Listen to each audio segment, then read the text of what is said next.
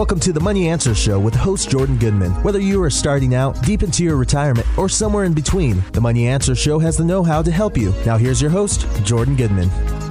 Welcome to the Money Answer Show. This is Jordan Goodman, your host.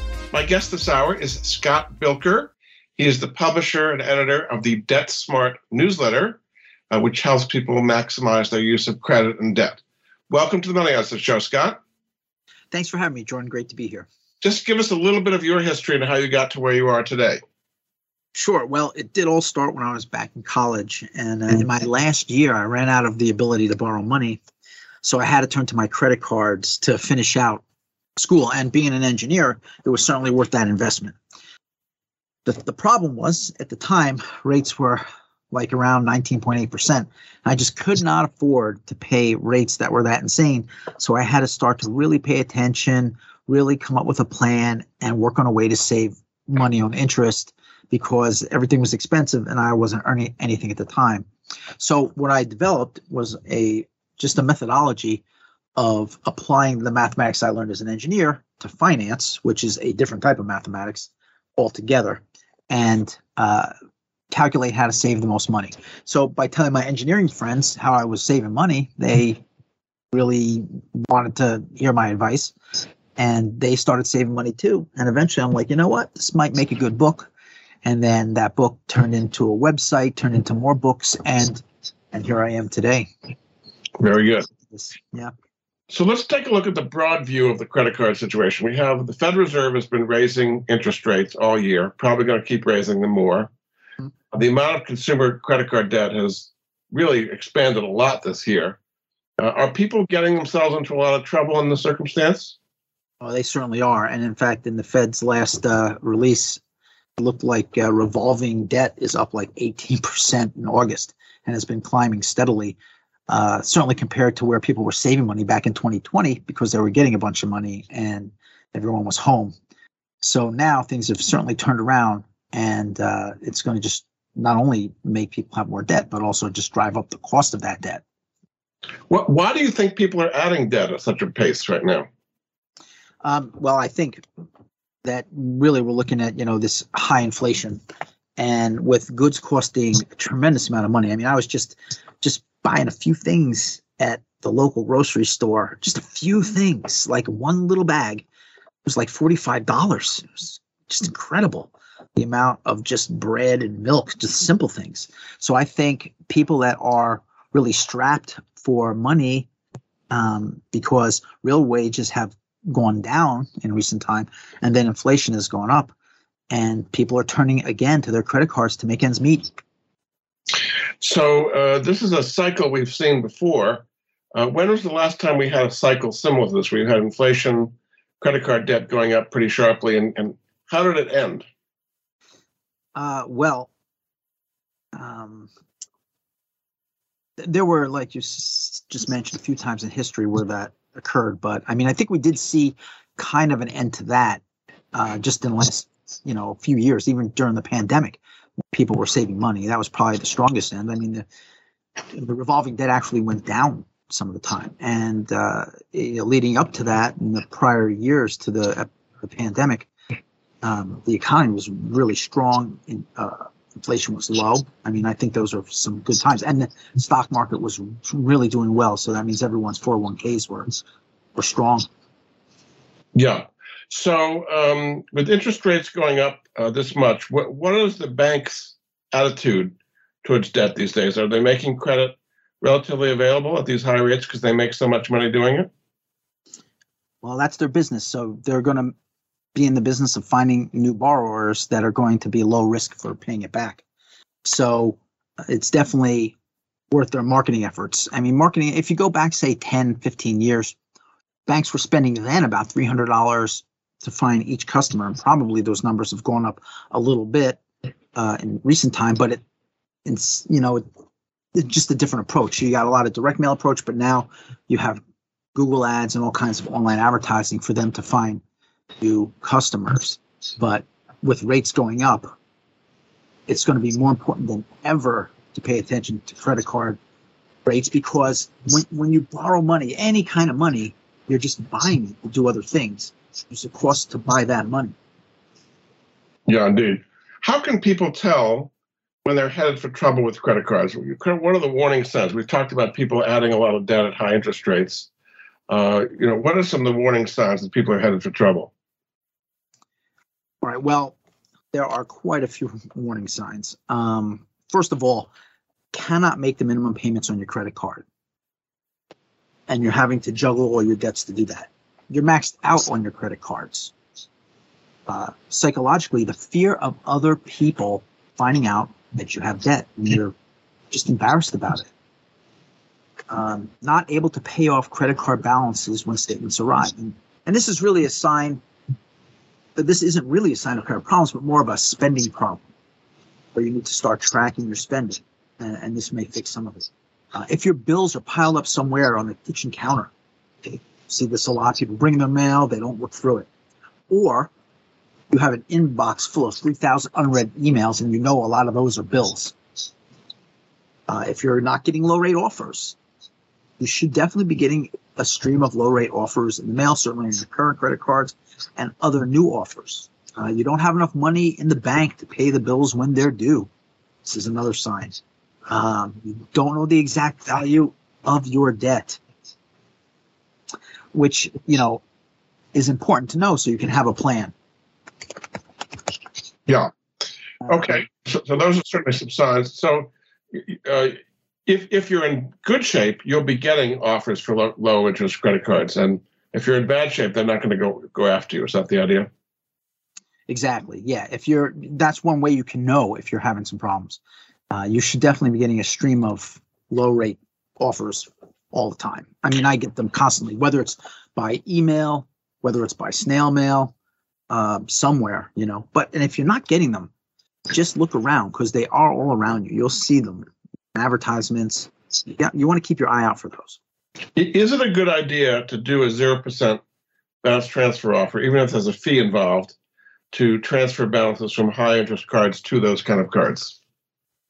Yes, and the, the thing is, you have to calculate the fee and know how that fee relates to um, your current debt. And I'll give you some examples.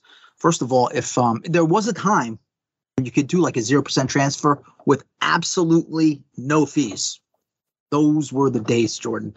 In fact, you know, I'll take a little sidetrack on this one. Back then, I took $60,000 in cash advances on my credit cards. And this was when there was no fees. Okay. So it was 0% truly. And I put those in money markets, which at the time back then were paying about 3% and I left them in there for a year. And then I took that money market money, paid it back, and got to keep like $1,800 in interest. And uh, I looked at that as like I'm finally getting paid back for any interest I paid in the past. So that worked great. Today, that's not going to work at all. That's because of the fees you're talking about. So, for example, if you had a six month offer of 0%, but there was a 3% fee, well, that means that if you had 3% fee in six months, that's like 6% in a year. So really, that six month offer at 0% is 6%. So unless you're paying off a debt that is greater than 6%, it won't make sense for you to take that offer. Is there a danger in opening too many accounts and kind of bouncing your balance from one place to another because it's going to hurt your credit score? Well, as you're opening them, sure, every time you're going to open an account and put money on that account, that will definitely affect your credit score. However, if you have a bunch of accounts and you're moving them around your credit cards, it's not going to hurt you that much. So, um, as far as applying for the different cards, it's certainly good to have more credit options. When you cut out your credit, when, when you don't have credit cards, you're cutting out your credit options. You may need those other credit cards to get those lower rates because you don't know what the future has to offer with how much the banks will try to charge you. So having those other cards is a good idea. What's a bad idea is to spend all that money on things you don't need and get yourself in a lot of trouble. If you're going to have those new credit lines, use them constructively to lower the cost of your debt and that money you save will be used to pay back the other debts. Your newsletter is called Debt Smart at debtsmart.com. What are some things that people can find at the uh, debtsmart.com website?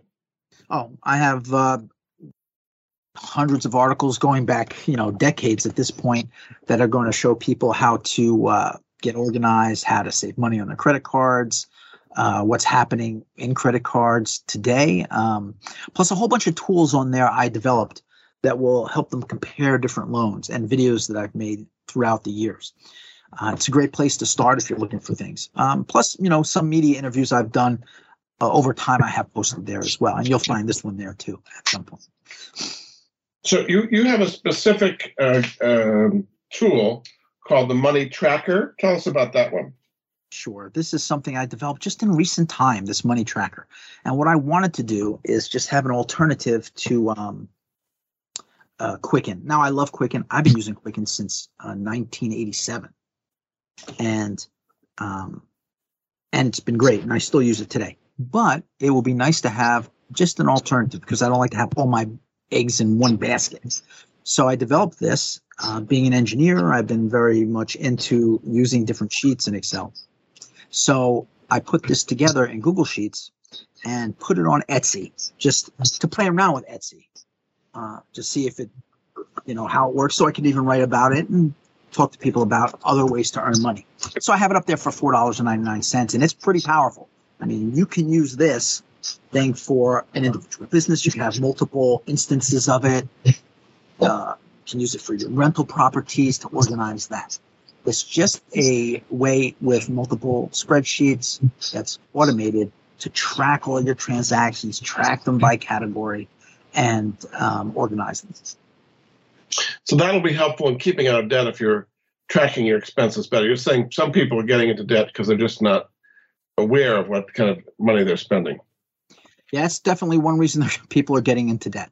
Um, the, the the problem is um, just a multitude of problems. One, people are generally just lazy and they don't want to focus on money. Life is busy and it sometimes cannot be a priority. But if you did review and scrutinize every penny every day, then you would always know where you are. Uh, also, people don't really understand the math, and it's very easy to trick people using math about which way to go. For example, like the biweekly mortgage versus the monthly mortgage. People think that paying more frequently is what saves money. It is not. Uh, it does, it does, but it saves very little. The thing that makes you save money is paying more, and the trick in the biweekly mortgage is to make you pay an extra payment per year. So some places will try to say uh, your rate will go up, but you'll save money, but that is not true, and they're just taking the difference because they're making you pay more per month using a biweekly mortgage and tricking you with the math.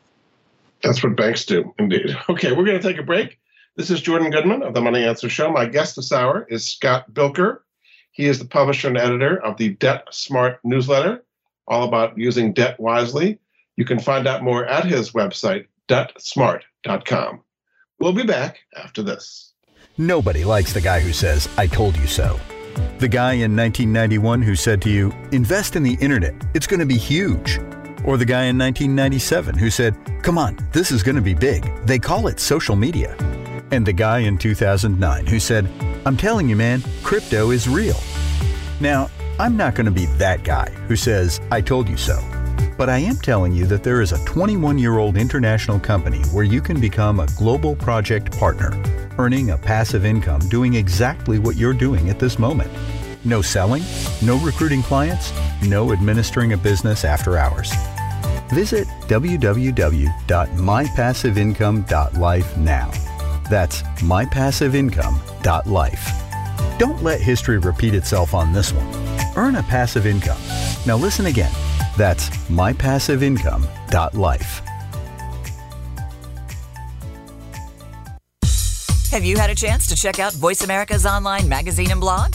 If you love our hosts and shows, check out articles that give an even deeper perspective, plus topics about health and fitness, movie reviews, philosophy, business tips and tactics, spirituality, positive thought, current events, and even more about your favorite host. It's just a click away at blog.voiceamerica.com. That's blog.voiceamerica.com. The Voice America Press Blog. All access, all the time. We're always talking business. Talk to an expert. Call now, toll free, 866 472 5790. That's 866 472 5790. Voice America Business Network. You've been listening to the Money Answer Show with Jordan Goodman. If you have a question for Jordan or his guest, please call us now at 866 472 5790. That's 866 472 5790. Now back to Jordan.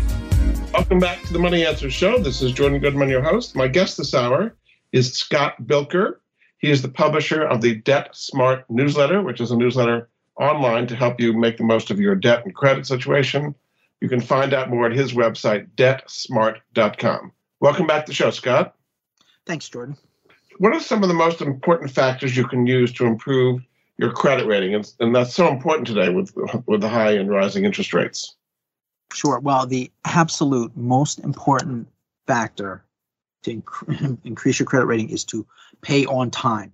There is no greater sin uh, that will hurt your credit more than paying late banks are most concerned with getting paid back for their loans. And if you consistently pay it on time, you will always be in a better position when it comes to being eligible for lower rates and better terms. Conversely, if you pay late, uh, it can make the cost of your loans increase now with late fees and also in the future. Let me tell you a story that uh, happened to a friend of mine. Um, this was years ago. Um, he had he was going to be late on his mortgage because he his car uh, broke down and needed to be repaired so he was going to be late on his mortgage payment. And uh, he didn't tell me about this before it happened, but he paid his mortgage payment late, used the money to fix his car, and he just figured, oh, I'll, pay the $50 late payment fee. Well, what happened was a few months later, he went to refinance his mortgage to a lower rate, which would have saved him thousands of dollars. But that one late payment disqualified him. He couldn't get it. Now, years later, he did eventually get it, a refinance, and it was approved. But when he told me the story, I said, what you should have done is cash advance money from one of your credit cards and pay that mortgage on time. You'll pay a cash advance fee. And sure, some people say, oh, Scott, you shouldn't use one credit card to pay another debt. But this is a case where you should, because for the small cash advance fee, which was less than the late fee for the mortgage, he would have paid on time. He had the money just a little later. He could have paid back the credit card, maybe would have paid a higher interest rate for that cash advance. So what? And then when he went to refinance his mortgage, he would have never been late. So his credit score would have not been touched and he would have got that refinance, saving him thousands of dollars. So you need to be smart. Some would say debt smart to make sure that you always get the best deals. That makes sense. Yes. So a lot of people are using home equity loans today because the interest rate is lower and it's deductible to some people compared to credit cards. What's the pro and con of using credit cards instead of home equity loans?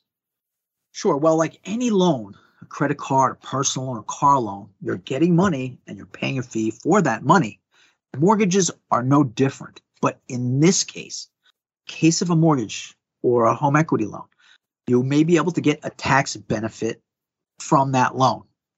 And this means you need a way to compare which loan is better when you take that benefit into account. Of course, you get the tax benefit if your itemized deductions are greater than your standard deduction and that whole amount, at least the entire amount of your home interest is included in there. So let's just assume it is and you're getting the full tax benefit for that home equity loan. And let's just say that when all said and done, you pay 15% in income taxes. Well, that means you're going to save 15% on the money you borrowed. So that means if you had to say to make the math easy, a 10% home equity loan that's reduced by your 15% tax rate, it's like an 8.5% credit card rate. So now the question, well, what people will try to tell you is, you know, home equity loans always better for this case. And that's not true. I don't, I mean, I think you can easily see like a 30% home equity loan would never be better than a 0% credit card. I, and those extreme cases are easy to see. It just gets little tougher when the numbers get close. And that's why you just have to take into consideration.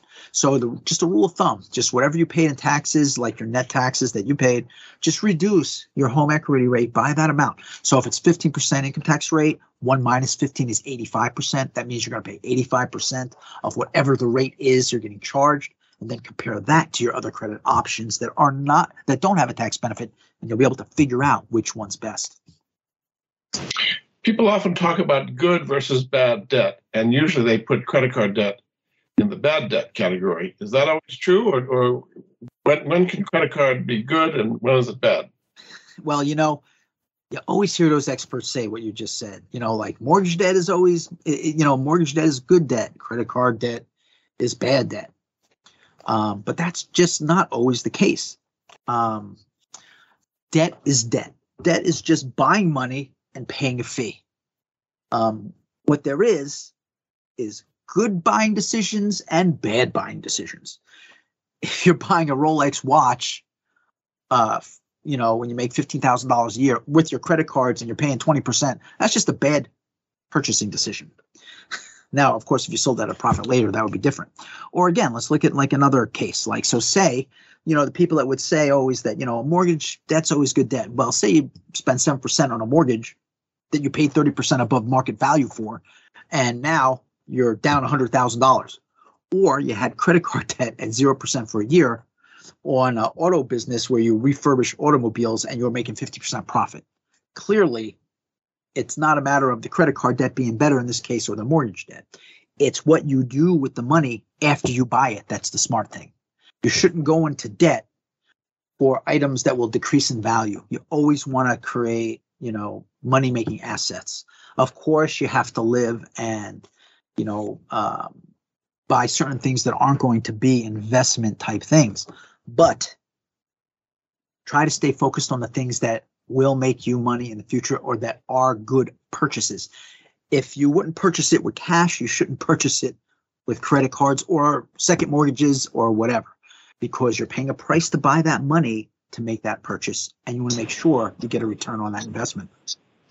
Would you consider student loan debt good debt or bad debt? That's a great question. it's going to depend on your major, you know? I mean, it's going to depend on your return on investment. Um, and the way you can determine that, I think, going into it is looking at the Bureau of Labor and Statistics data for uh, whatever your major is. Um, so just like search BLS space engineering, things like that. People always tell me, "Well, Scott, well, you know, what should you know, young people, well, what should I do? What should I major in? You know, I want to do what I love." You always hear this. You want to do what you love, and I think you should do what you love. But I would say this to those kids: you love a lot of things pick the thing that makes the most money. And that's the thing you go to college for. So you might like a lot of stuff, you know, you might like you might like math, you might like uh, English, you might like arts.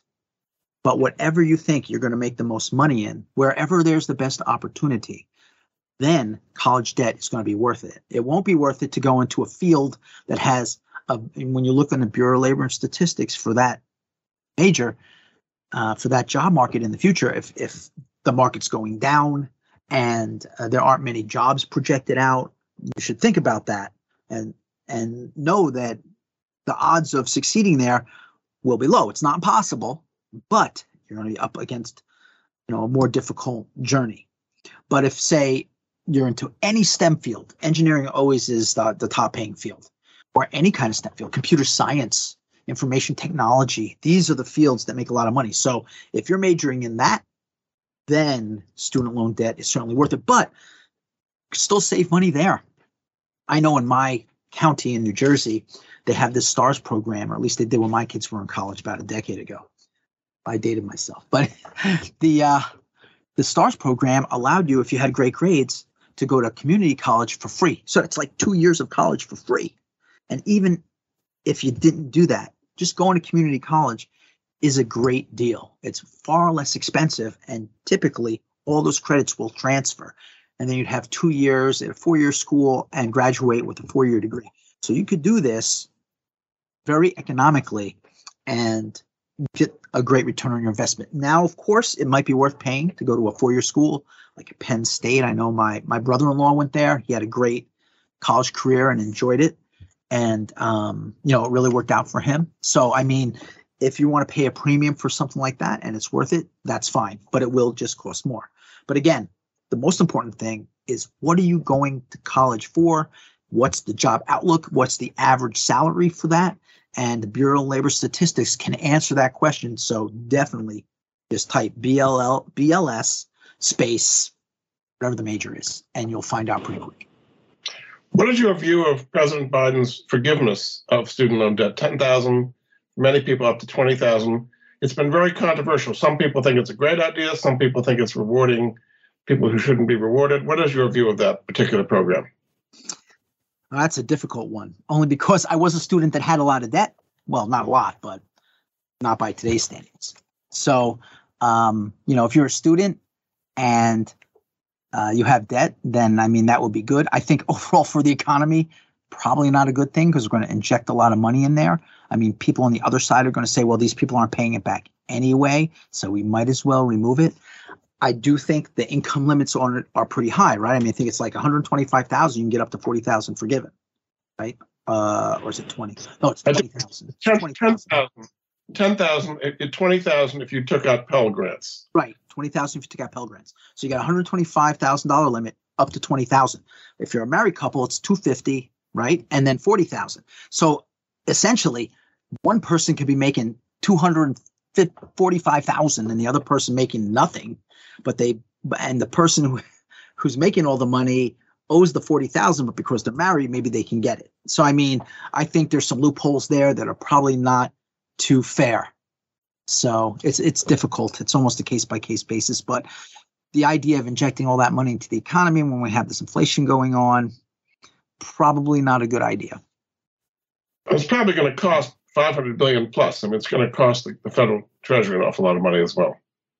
Yeah, I, I do think it is. Um, but at the same time, for all those, you know, and it's going to go to a lot of people that make a lot of money. I think it's just, um, I, I get it. I mean, I was a student.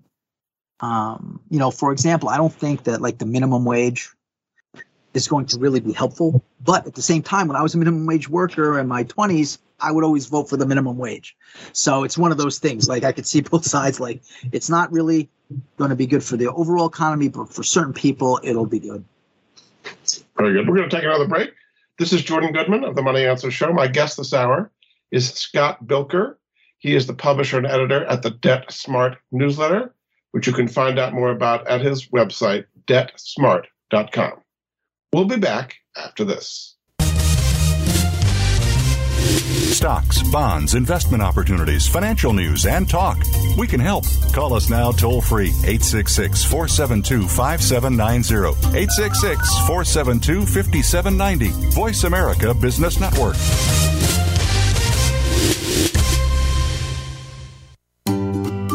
Do you or someone you love have a life insurance policy that's no longer needed or not affordable? Did you know that you can sell your policy for cash? Your reason for buying life insurance has probably changed. Thousands of Americans turn to life insurance settlements to help sell their policies. They act as your representative, getting the highest market offer for you. You've got nothing to lose by simply inquiring. If you're over 64 with $100,000 or more of life insurance, you may already qualify.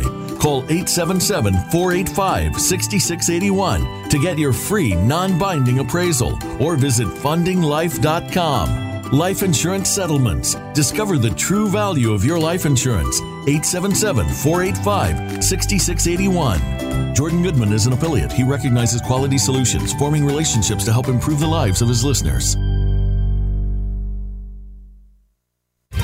Tune in to the Voice America Variety channel on the Voice America Talk Radio Network. Voice America Variety broadcasts a diverse array of topics, reaching a global community. Our experts come from all walks of life, and the topics they discuss are everything from current events, arts and entertainment, leadership, parenting, relationships, self improvement, career advice, and a variety of other topics. Check us out today. You're sure to find something of interest. Voice America Variety. Talk on today's hot topics.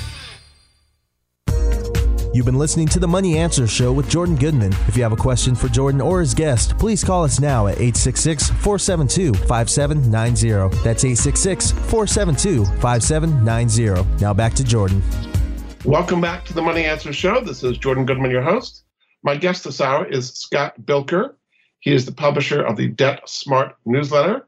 You can find out more at his website, debtsmart.com. Welcome back to the show, Scott. Thanks, Jordan. Thanks for we having me. talked about your your kind of spending uh, worksheet, but you have some other ones. You've got one with a mortgage worksheet. Explain how that works.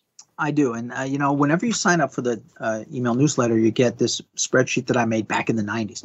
Well, I've updated this spreadsheet, and um, I'm about to release it. And um, I'll have to figure out how that's going to go. But this new spreadsheet's not only going to just figure out all your numbers, it's going to compare that to different scenarios. So, so say you want to spend another 50 a month or whatever, which is typical, but you'll be able to put in those numbers uh, in random time periods and then compare them at different interest rates and see uh, some graphical representations of how much money you'll save. It's always nice to look at the theoretical stuff and uh, be able to make a plan. A friend of mine uses it. I'm having him like test the final version. He has got a bunch of uh, rental properties and he's been using actually that thing since I made it in the mid 90s. And he says that it's helped him, you know, make a lot of money. So just knowing the numbers, as always, doing the math is so important for everything you do when it comes to money because you need to know what direction to take. And typically, that direction is going to be decided by what's going to make you the most money or save you the most money. You also have a worksheet on retirement analysis and how to figure out when you should take Social Security. Is that a, a um, decision that people often make incorrectly?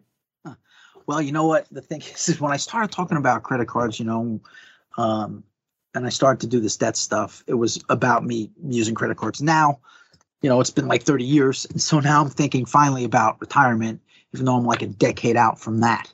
So one of the things to look at is, you know, your social security and something about social security that everyone wonders is this, you know, break even calculation.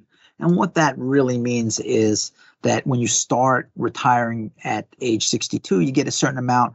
And then at every year after that, every really every month and every year, but every year after that, you get more and more money, you know, uh, up until 70, which is the max.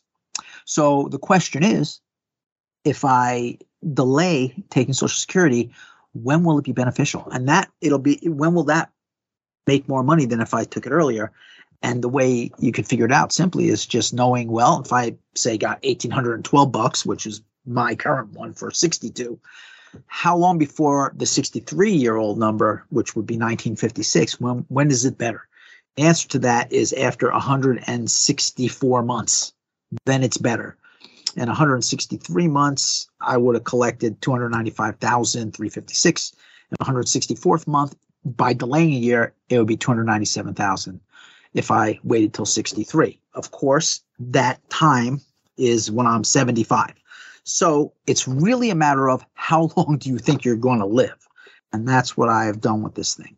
Now, I'm going to be releasing that shortly. Um, it is you know I'm, I'm testing it right now but it's really nice. So i really just calculate like if you think you're going to live to say 77 and a half years old then it would say in my case that i should take social security at 66 so of course this is the guesswork right? But this is the guesswork everyone has to make. They, they just say well you know sometimes you should take it earlier or later. And there are other factors too. Other factors like do you need it if you don't need it at 62 and you figure you're going to live till 80 because you have siblings that live till till to 100 or 90 or whatever, then you know. Well, the biggest predictor of living to 100 is having a sibling that lives to 100, which makes a lot of sense because they have very nearly your DNA.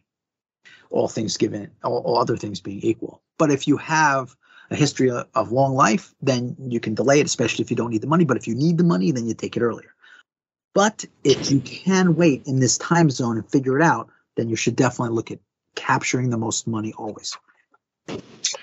You have a section on your Debt Smart uh, newsletter about credit repair. Yes.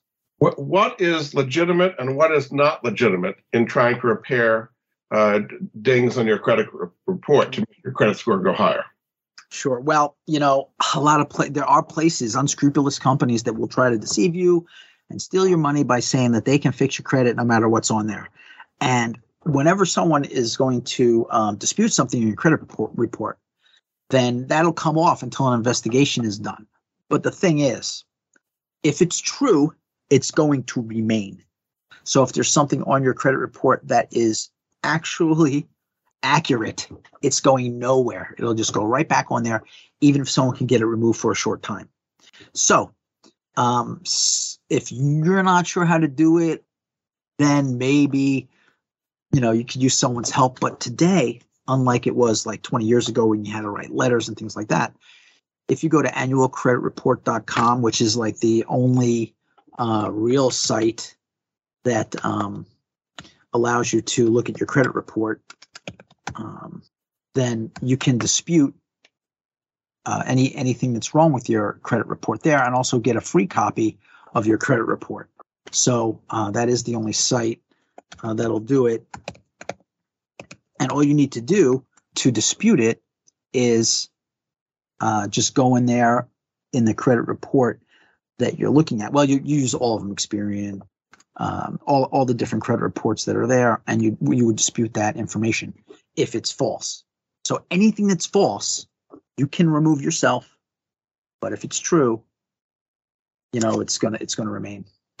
In general, are, is there a lot of mistakes? Are there a lot of mistakes on credit reports? People say that there's a tremendous amount of inaccuracies. In general, is that correct?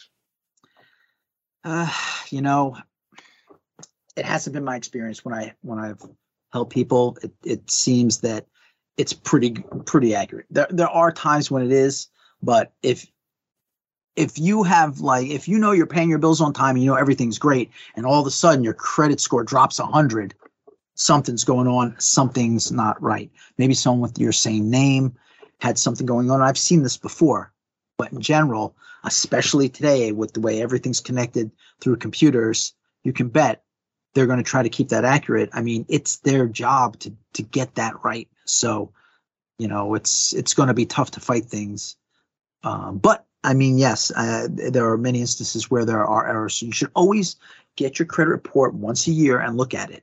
And you know, most credit cards like Discover Card, um, so I think Citibank and a bunch of them, American Express, will show you your credit score online and give you a graph of that thing over time. So just by having those credit cards, like the Discover It card is the one that comes to mind first, and checking your credit score, even if you don't use it for anything, just have it. I mean, you can use it, pay it off, or whatever, and get the rewards.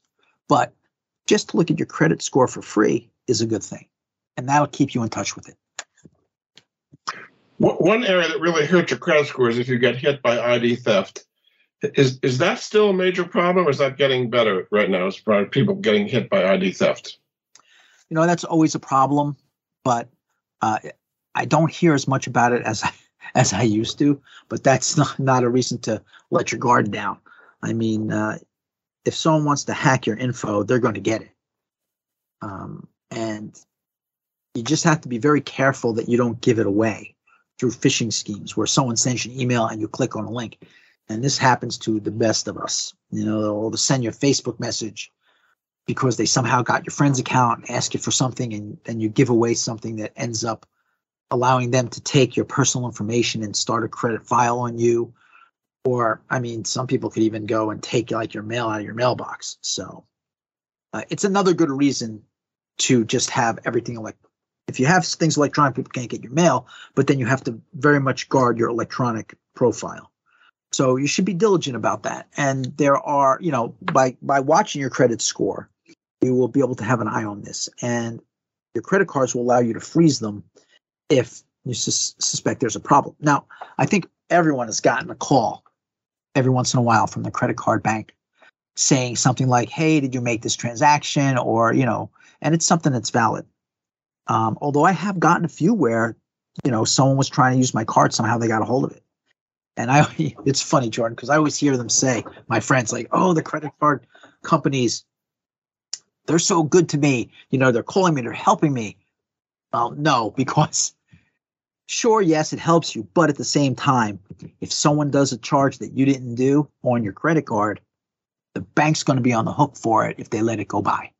So they're calling you to protect themselves because in the end the fair credit reporting act would would stop you from having to pay any inaccurate charges so it's like one hand washes the other here but yes um, it can happen that you can have your identity stolen i definitely haven't heard much about it so for people who have too much debt there are two big choices there are debt settlement companies mm-hmm. and credit counseling firms what are the pros and cons of debt settlement versus credit counseling Oh, that's a great one. Yeah. Uh, well, debt settlement companies will contact your creditors and try to settle them for pennies on a dollar. And in my book, um, Talk Your Way Out of Credit Card Debt, I have a whole chapter about how to settle your debts yourself.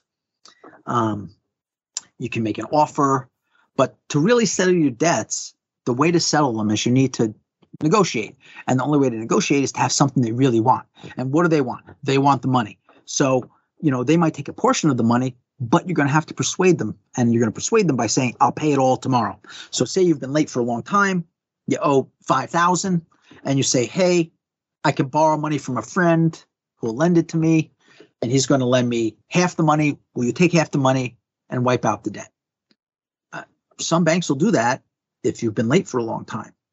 Um, on the flip side of that, you might also get a 1099 in the mail for money that, that you'll have to pay tax on the difference. But aside from all that, even if you can get that done, you still need to have the money and have been late for a while.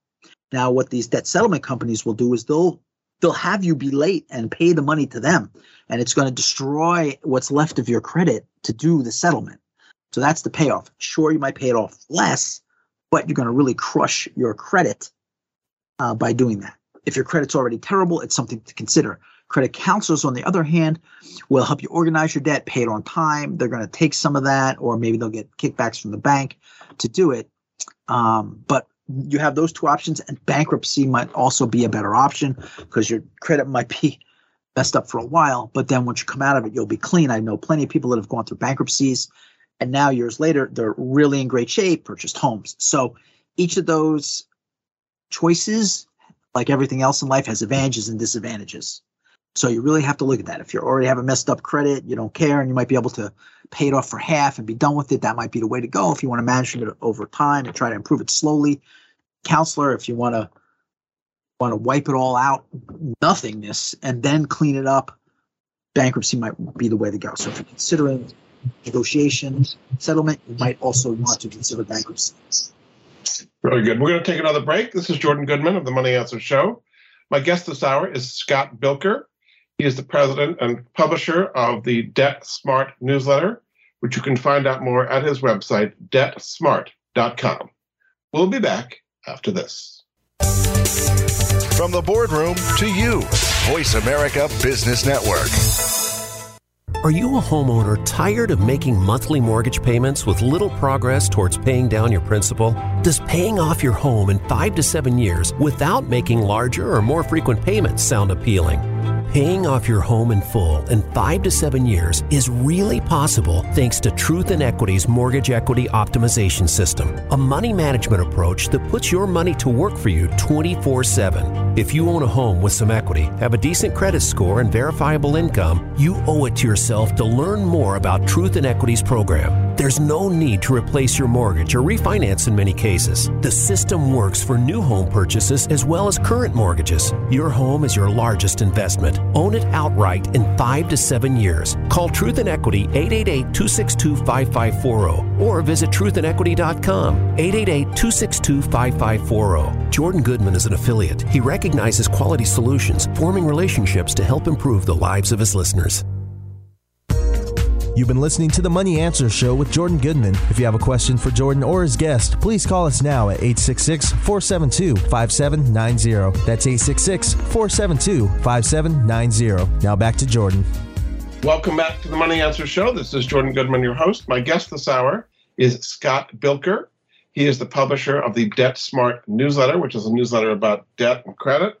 You can find out more at his website, debtsmart.com. Welcome back to the show, Scott. Thanks jordan On a general, more general basis, we've had a very volatile stock market, mostly kind of going down uh, this year. Interest rates have risen quite sharply on treasury bills and treasury bonds. what do you think about the mix of stocks versus bonds uh, in today's market? Well, I think if you have stocks now, and certainly a 401k, you know, you have to be in a holding pattern because there's really not, not much you can do. I mean, if, if you look at the market in just in the last couple of weeks, every time it goes up, it goes up dramatically and down dramatically. And uh, all you can really know is that, I mean, I feel confident in 10 years, everything will be just fine. The question mark is when do you need that money? And comparing it to rates, like, wow, if you look at treasurydirect.gov and look at the auctions, and I'm looking at them right now, four week T bills, treasury bills, 3.25%. That is amazing. You can buy these things directly from the federal government in your account, and it's 100% safe. unless the U.S. government goes bankrupt, which is certainly unlikely. So, I mean, if you do like a 26 week T bill, it's 4.245% right now. That's unbelievable. I remember when these things were like half a percent. That wasn't that long ago. I'm sure, you know, I'm sure you know what I mean. I'm sure you track the same stuff. Uh, indeed. Um, so you, you would put some money into shorter term as opposed to longer term uh, treasuries. Is that like two year? What what's the sweet spot as far as you're concerned? Well, you know what what what I'm what I'm doing actually is I'm buying like the four week T bills and then just revolving them because that way the money comes back and then I'll just keep buying them and it keeps going up. You know, so if you bought something out, you know, weeks ago that was say six months, I mean the rate now for the four week is a little better. So I buy for four weeks, it comes back into my account because what what it what happens is when you buy these T bills, they are going to debit your account that's connected to it by the um, by the discounted rate. So say there's a dollar in interest and you bought a thousand dollars worth of, of uh, like a thousand dollars in T bills, and there's a dollar interest in there somewhere for the four weeks. It'll they'll charge nine ninety nine. They'll take ninety nine out. Four weeks later, put back a thousand. They'll put back the face value. So, and when they put it back, I'll just buy more, or I'll, the week before I'll go on for the next auction. This way, as rates go up, my next four weeks will go up and beat out the longer term rates overall. And I still think we're going to see them go up for a while. Now there's the the I bond, which is really nice, and um, that has some limitations. Well, I, I might mention limitations for T bills like five million, so I'm not too worried about hitting that. what, what do you like about I bonds particularly? Oh, the I bond is like a hedge against inflation. It's like 9.62% or something if you were to buy it before the end of October. And I think the conditions are you have to hold it for a year. And then if you catch it in early, I forget what the term is like five years, then you'll lose three months in interest. But that thing at 9.62% is like, those are like interest rates from the 80s that you could get in a money market, which is kind of incredible. And it's adjusted every, I think, every six months by inflation. It kind of follows inflation. So if inflation goes up, it'll go up I believe the limitation on that is like ten thousand dollars per social security number. So um, you know, just it's just good if you put in ten thousand, you know, you're gonna make like a thousand dollars on it. It's a nice place to keep it if you don't need it, you know, during that time. So something to consider. So the Federal Reserve has raised rates three quarters of a point three times. Probably going to do that again in their December meeting. Um, actually, early November meeting how much do you think the Fed is going to keep raising rates well into next year, or do you think they're going to stop? What What is your sense of how effective their rate rises have been in starting to slow inflation? Well, I don't think I don't see inflation slowing at all. Actually, you know, um, I haven't seen anything go down. Gas a little here and there, but you know that's going to probably turn around.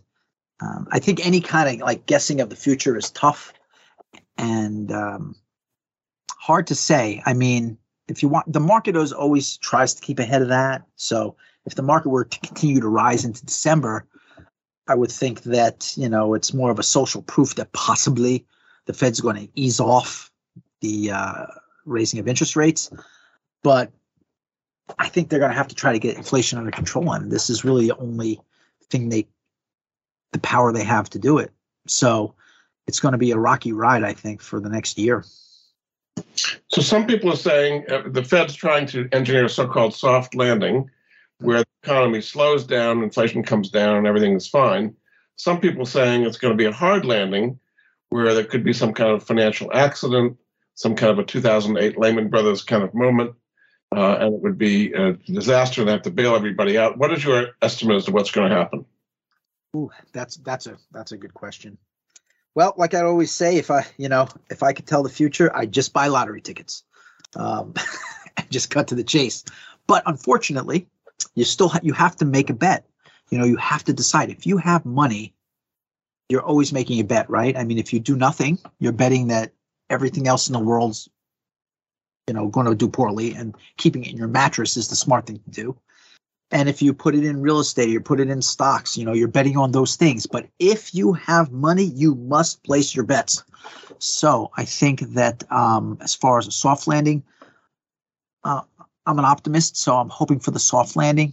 But better to prepare for it by being diversified throughout everything. I mean, real estate's always like a you know overall throughout time best thing to have something in if you can get involved in rental properties um, or anything to do with owning property. That's probably going to be helpful. You just can't overpay for that. You got to make sure you do your math on that. Uh, you should have some stocks. I think now is a good time to buy some things. You know, um, I wouldn't put all my eggs in one basket, but if you have some, if you ha- if you're holding some cash, I mean, how how much lower is this going to go? You know, sure, it could go to zero, unlikely, but could it go down significantly? Sure, but I think it's you know you might say, well, where's Google going to be in the next ten years? Is it going to be up? I think so. Amazon still going to be around doing well? I think so. Buy one share here, one share there. You know, there's no transaction fees anymore. So you can always liquidate that quick. And definitely keep some cash, get some T bills, but you want to make sure you're well diversified. So no matter what that landing is, something should survive. Although I have learned from the pandemic that sometimes everything gets smashed. The pandemic smashed everything for a while. Every like I, I thought then like well diversification really didn't help me that much because everything got closed everything back. What is your view of cryptocurrency? Should people be putting money into Bitcoin? Uh, well, I, you know what?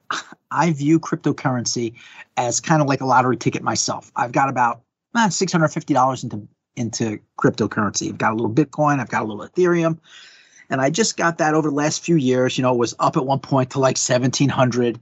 I'm not looking to make a killing, but I want to have like some skin in the game in 10 years maybe you know if i can go out to dinner or maybe buy something maybe it's going to be worth what it is now maybe a little more or maybe worth a million dollars who knows but i would not bet the farm on cryptocurrency even though i do believe it's the future imagine if the united states came out with like a crypto dollar like a, a you know a blockchain us dollar then the competition i mean what would you want to get the us currency cryptocurrency or you know Dogecoin, you know, or any of those, AMP or whatever they are. I would want the US dollar one. So I think that could change things dramatically. But I think it's worth a small, very small bet because you have to understand you'll lose it, lose it all. I know people personally that have, you know, they thought they were geniuses when they were trading and it was going up and they kept putting more and more in and then psh, wiped out. And I've read stories about people that put tons of money in crypto even borrowed money against it and then weren't even allowed to get in there and liquidate or buy things to clean that up and now they're losing their homes so it's extremely risky uh, and if you're going to do anything with it you're going to have to just come to the realization that you can lose everything you put in there so be super careful in the two minutes or so we have left just kind of summarize how people can do better with their debt and credit based on the things we talked about last hour. Sure. I mean, if you have credit, there are three main things you need to do to get out of it, right? Number one, you have to get organized financially. And this goes for everything with your money. You want to you need a filing system, you need a safe for your important documents. You need to save all your statements in in like in your Google Drive or on a hard drive that's backed up you need to create a budget, which is a roadmap. And when I say that, I mean track your spending, see what you're spending, and adjust it, not like make some fictitious budget you can't keep.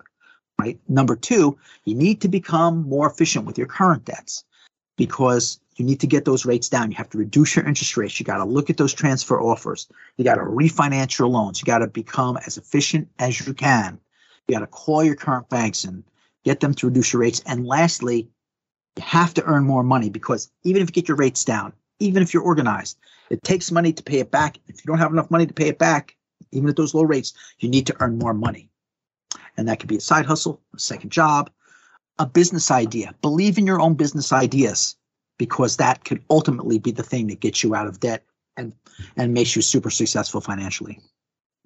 Very good. Well, thanks so much. My guest this hour has been Scott Bilker.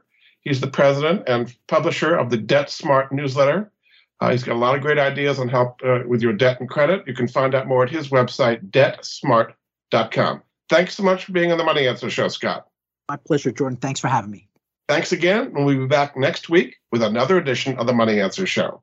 Goodbye for now. Thank you for joining Jordan Goodman and the Money Answer Show. If you have a question for Jordan, please visit his website at www.moneyanswers.com and be sure to tune in every Monday at 12 p.m. Pacific Standard Time right here on Voice America Business. See you next week.